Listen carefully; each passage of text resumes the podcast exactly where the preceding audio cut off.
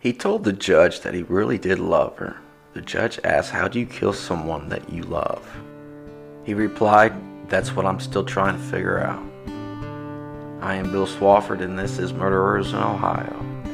So we got a killer on a run in Ohio.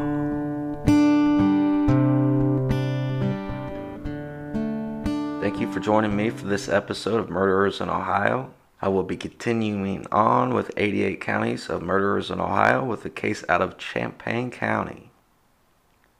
Someone actually suggested that I talk about this case. This case I find a little disturbing, and as of right now, I don't fully understand why it happened. I will be talking about the Jessica Sacco murder out of Urbana, Ohio. Five people would be arrested for their part of Jessica's murder. So let me start this off with talking a little bit about Urbana and Champaign County. Champaign County is about the middle of the state of Ohio on the west side of the state. It is north of Dayton, Ohio. There is about 39,000 people in Champaign County, and Urbana is the county seat. There's villages and townships like Mechanicsburg, North Litchfield, St. Paris, Mad River, and more. Olympic gold medalist wrestler David Taylor came out of Champaign County. With this case, I will have to look into a phrase that I've heard about but never given much thought to. That is the juggalo lifestyle. This is something I will have to talk more about later. I'm having a hard time figuring out how I want to start this off. So I guess I will start this off by talking about Jessica Sacco. Jessica was 21 years old and lived in an apartment with her boyfriend, Matthew Puccio, who was 25 years old. Jessica and Matt were both unemployed. Jessica had shorter length brown hair and wore glasses. At some point, Jessica had taken some college classes at a local college. A year or so before all this happened, Jessica had been living in California. Jessica had just gotten out of a bad relationship, and then she had moved to Ohio. Jessica had dealt with depression and a bipolar disorder. Jessica would move into a one bedroom apartment on Light Street in Urbana. This apartment is like a one story white house that had been cut up into apartments. The rent was $365 a month. Jessica would have an active presence online. She would even do online dating. Jessica would eventually start talking to a 25 year old man from Texas, Matthew Puccio. This would happen through a group on Facebook. This all would be going on around the end of 2011 and the beginning of 2012 up into the month of March 2012. Matt was an ex Marine. Jessica and Matt both had just gotten out of bad relationships. Matt had been engaged, but it had ended. Matt had a son and daughter in Texas. Jessica and Matt would talk online for a while, and at some point, Matt would come to Ohio to visit Jessica. Matt is skinny with short dark hair with some facial hair. There is a tattoo on the right side of Matt's neck. Sometime after the visit to Ohio, Matt would move to Ohio and move in with Jessica. It is said that Jessica and Matt shared one thing in common, and that's the juggalo lifestyle. So, what is the juggalo lifestyle? In 1994, a rap group by the name of Insane Clown Posse started calling their fans juggalos. It was a way for outcasts to feel as though they were a part of a family. There's usually face paint involved, mostly painted as evil clowns. The FBI considers some of the Juggalo groups as gangs for their involvements with crime. It sounds like a carefree party all the time lifestyle. I don't believe Jessica knew Matt well enough to live with Matt. When I started going through this case, there was a few times I thought they had to be doing meth or something. Meth addicts live like these people were living. Sometimes people are blinded by loneliness. Susan, Jessica's mom, said that she started seeing some changes within Jessica. Susan started to worry that Jessica had stopped taking her medication for her depression and bipolar. Susan was right. Matt had persuaded Jessica to stop taking her medication. I wonder if they were selling the medication. There are some depression medication that some people do get a buzz off of. Now, it's said that Jessica and Matt did argue often. Being young and not really knowing each other would lead to a young couple to argue a lot. The landlord, whose name is Gary, says that he didn't hear much from Matt. How are they paying rent? At some point, Matt would ask some friends to move in with Jessica and him. It is said that Jessica really did not agree with this. A married couple, Andrew and Candace Fournier, moved in with Jessica and Matt. Andrew and Candace was from Fenton, Michigan. Both are a little overweight with shoulder length hair. It is said that Matt had met the couple online, even though I read somewhere that Matt had once said that Andrew and him had gone to school together in California. One problem I've had while looking into this case is that there's a lot of wrong information out on this case, and I like to have my stuff straight. Now, Andrew and Candace would have moved into the one bedroom apartment with Jessica and Matt around the time of January of 2012. Andrew was 26 and Candace was 25 years old. So that's two couples, four adults, in one small one bedroom apartment. Andrew and Candace did not work, so they were not paying rent or any of the bills. Candace did drive a van. Why would Matt ask another couple who does not work to live with him and Jessica? That is a lack of privacy and having to support two grown adults. This would cause any couple to argue. I personally could not put myself into a situation like that. This next part I don't fully understand.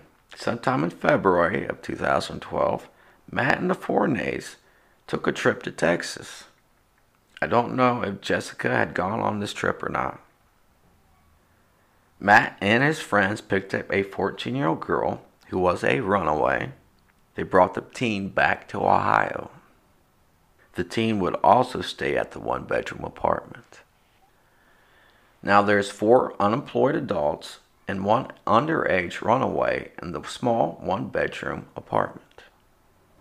I'll ask again, who's paying the rent? It is said that in March, around the 15th to the 19th of March, Matt would meet another couple at a local library in Urbana. This new couple would be from Urbana, Christopher Wright and Sharon Cook. Chris is a rough looking type of guy. Now there is six adults and one underage runaway in the house. To be fair, I cannot find out anything on how long the teenager stayed at the apartment.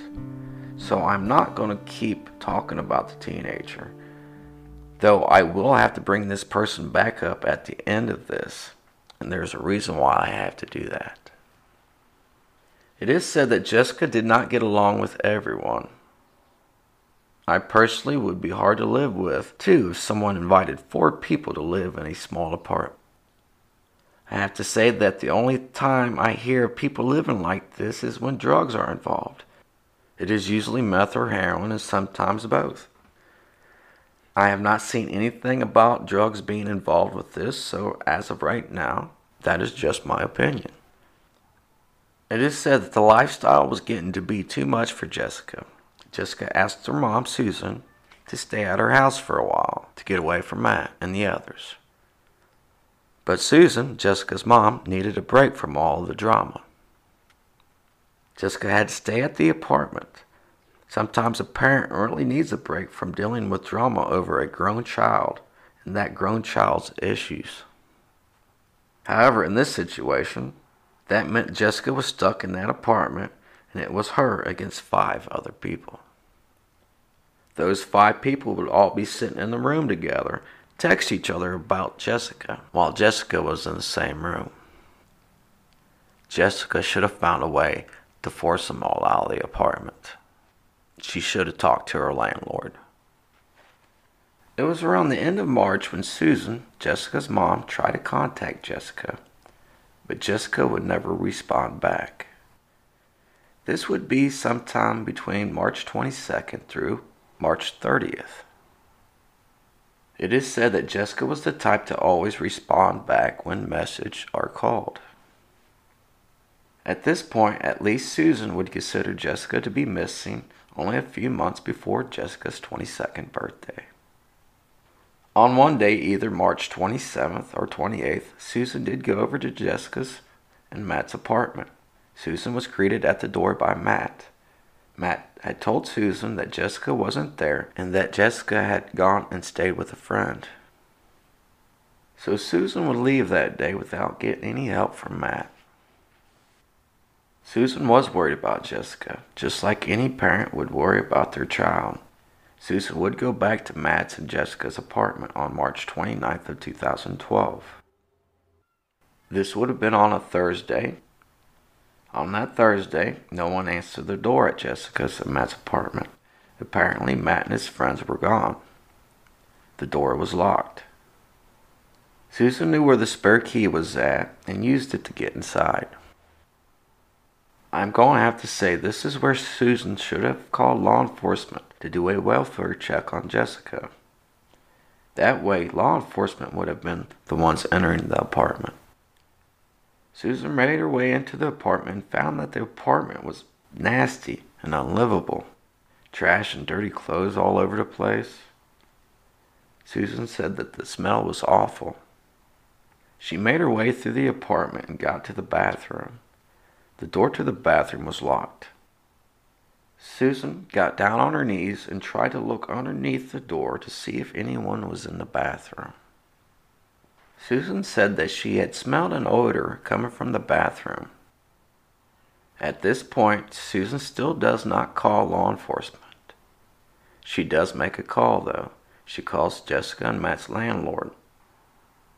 She wants the landlord to check out the apartment and the bathroom. Gary, the landlord, does not go over to Jessica's apartment until March 30th, the next day. Gary goes inside the apartment, looks around, and goes to the bathroom door. Gary finds that the bathroom door is still locked. Gary knew that Susan was really worried about her daughter. Gary decided to find out why the bathroom door was locked. I want to mention that at this time, Gary did not report anything to law enforcement. Gary took a screwdriver and took out the screws to the doorknob and then took the doorknob off the door. Gary looked through the hole in the door where the doorknob used to be. He could only see the shower curtain. Gary then pried the door open. Gary went into the bathroom and pulled the shower curtain to one side. What Gary had seen made Gary take off running out of the house. That is when Gary had called the Urbana Police Department. What was left of Jessica's body was in the bathtub.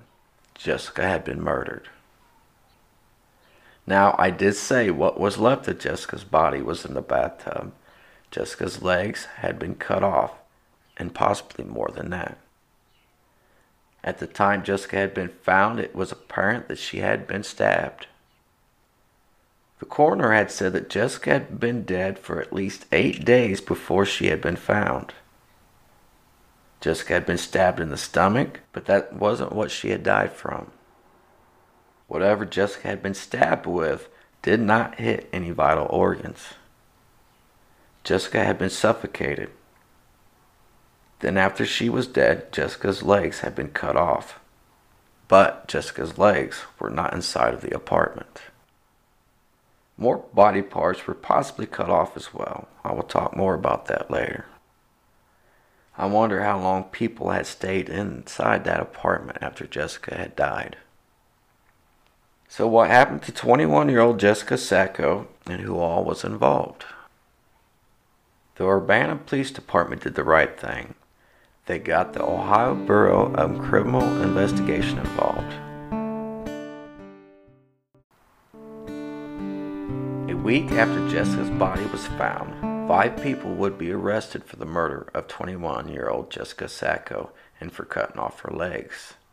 Those five people were 25 year old Matthew Puccio, 37 year old Christopher Wright, 25 year old Sharon Cook, 26 year old Andrew Fournier, and Andrew's wife, 25 year old Candace Fournier. Matt was charged with aggravated murder and was held on a $100,000 bond. The rest were charged for their part of the attempted cover up and the abuse of a corpse. Those five had a $50,000 bond apiece. During the investigation, it is said that Matt gave five versions of what happened to Jessica before eventually telling the truth. Matt had first said that he had nothing to do with Jessica's murder because she had kicked him out of the house. Apparently, in the short time that Jessica and Matt had been together, there was already an on and off again relationship. The rest of Matt's excuses to why he killed Jessica had Matt in a self defense situation. Matt said she had hit him. And then Matt said that she wanted him dead. Matt had said that he had never meant to cut off Jessica's legs. Before I go on with this, I want to remind you that Matt is a 25 year old ex Marine who should not have any problems defending himself hand to hand against a woman and most men. There was absolutely no reason for him to pick up a knife. Plus, once a victim's legs gets cut off, I think the self-defense excuse gets thrown out the window. Law enforcement had at first thought that the other two couples had a part in the actual murder. However, the other couples, Sharon, Chris, Andrew, and Candace, were in the living room. Matt and Jessica were alone in the bathroom. There was some kind of argument going on in the bathroom. Matt had said he had confronted Jessica about a text that he had found on Jessica's phone. Apparently, Jessica had sent a text to someone saying that she wanted Matt dead. Matt accused Jessica of trying to find someone to kill him. So if Jessica was wanting him dead and he was so scared of that, why was he alone in the bathroom with her and why was he at the apartment? Why didn't he just go find a place to stay with his friends? That to me sounds like he put himself in a situation. For me, if your excuse is self defense, that's not a good way to start off. Matt had said Jessica wanted to die and wanted him to kill her. Matt said that she practically begged him to kill her as a punishment for what she had done. Sounds a little cult like, if that was the truth. I find it hard to believe that someone, anyone, would beg someone to kill them. Of course, it is known to happen in cults. Matt, for some reason, had a knife in his hand, which just happened to be at the level of Jessica's stomach. Matt had said that Jessica had grabbed his hand and poured herself into the knife. At some point, Matt said that the average person would have fought back or called 911, but she never did. Matt had said that Jessica's last words were that she loved him and that she forgave him.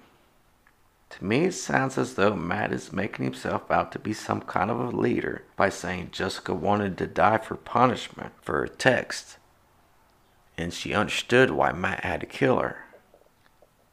It sounds as though he wanted to be a cult leader. It sounds like things people would do if they were part of a cult.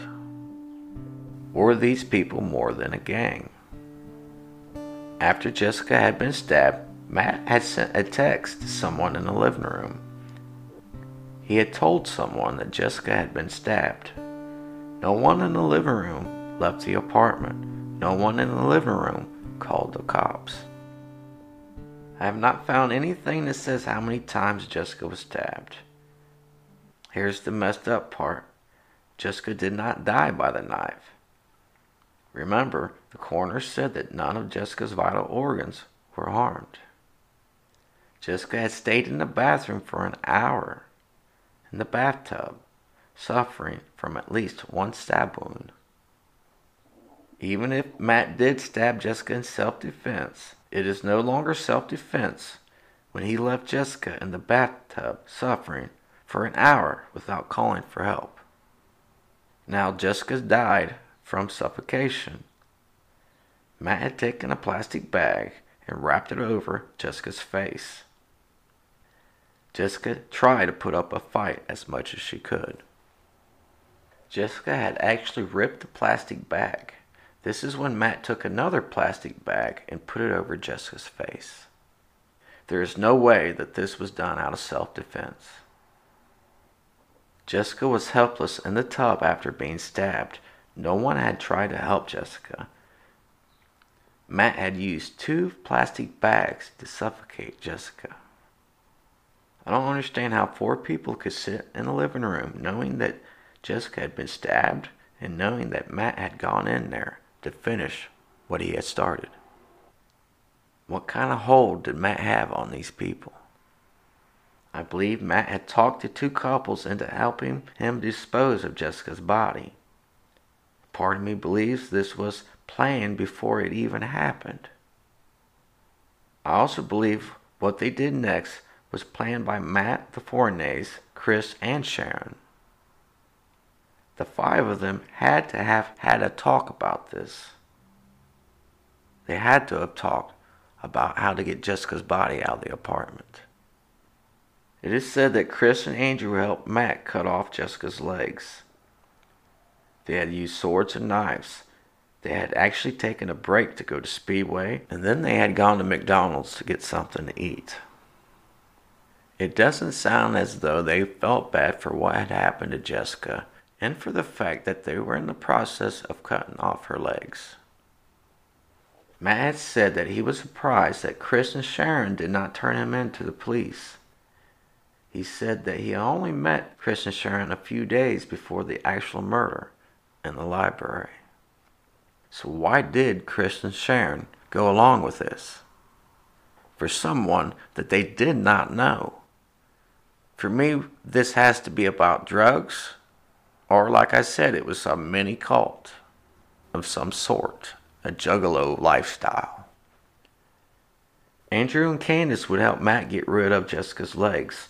The three of them would take Candace's van to southern Ohio. They would cross over the Ohio River and cross over into Covington, Kentucky. This is where they supposedly had gotten rid of Jessica's legs. This would be 70 to 80 miles south of Urbana in Champaign County. I don't understand how people would agree to cut off the legs of a murder victim. I don't understand why no one called the police. I will ask this again. What kind of mental hold did Matt Puccio have on these people? Read a couple of articles that was about someone who had talked to Matt and the Fourniers why they had Jessica's legs in the van down in Hamilton, Ohio. And these people actually rode with Matt into Kentucky when Matt got rid of Jessica's legs. A lady and her mother had actually seen the bag which had Jessica's legs inside. They said the bag was still in the vehicle. Someone had touched the bag. They thought it was deer parts in the bag. I don't understand why they say they would thought it was deer parts, as in deer legs. I mean, that would be obvious if a deer leg was in a bag. Linda and her mom claimed to have seen Matt get rid of the bag. They said Matt just got out of the vehicle and just threw the bag. At some point, Matt told Linda that Jessica's legs, an arm, and some fingertips were in the bag. I don't understand why Matt would tell these people that. Linda had claimed that she and her mom had tried to talk Matt into turning himself in to law enforcement. no one called the police. Linda believes that Matt should not be in prison because what happened was out of self defense, because Jessica wanted Matt dead. If that is true, then Matt should have never went back to the apartment. Matt should have never been alone in the bathroom with Jessica.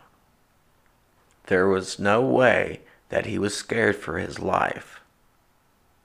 There is no way that he was so scared of Jessica that he had to kill her.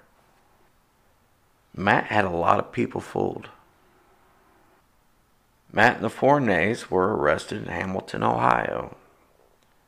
Then they would be transported back to Urbana. Matt's charges were aggravated murder, felonious assault, and abuse of a corpse. Five people who were charged with this don't have a previous criminal history in Champaign County. So, what would lead these people to do what they did?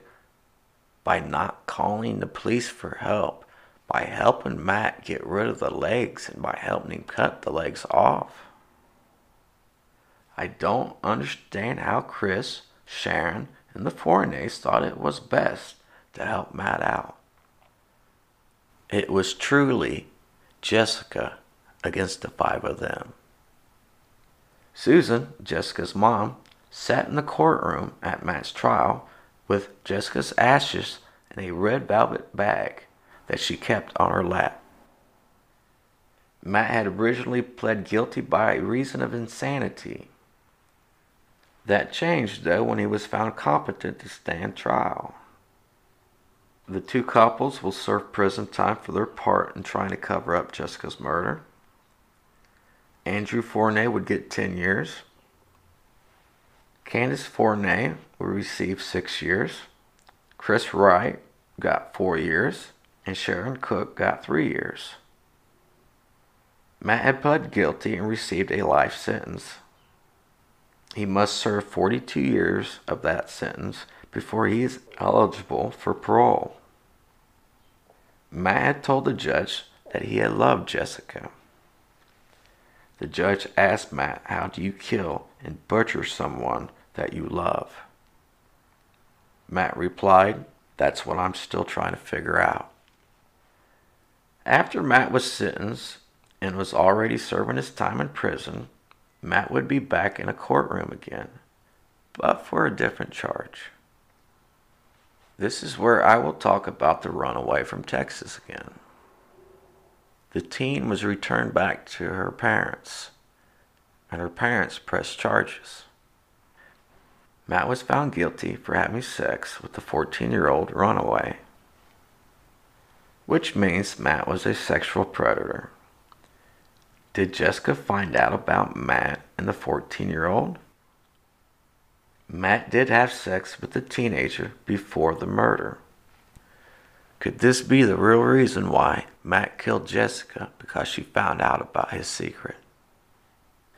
This all seems gang like a juggalo gang, which almost is close to being cult like with Matt as leader.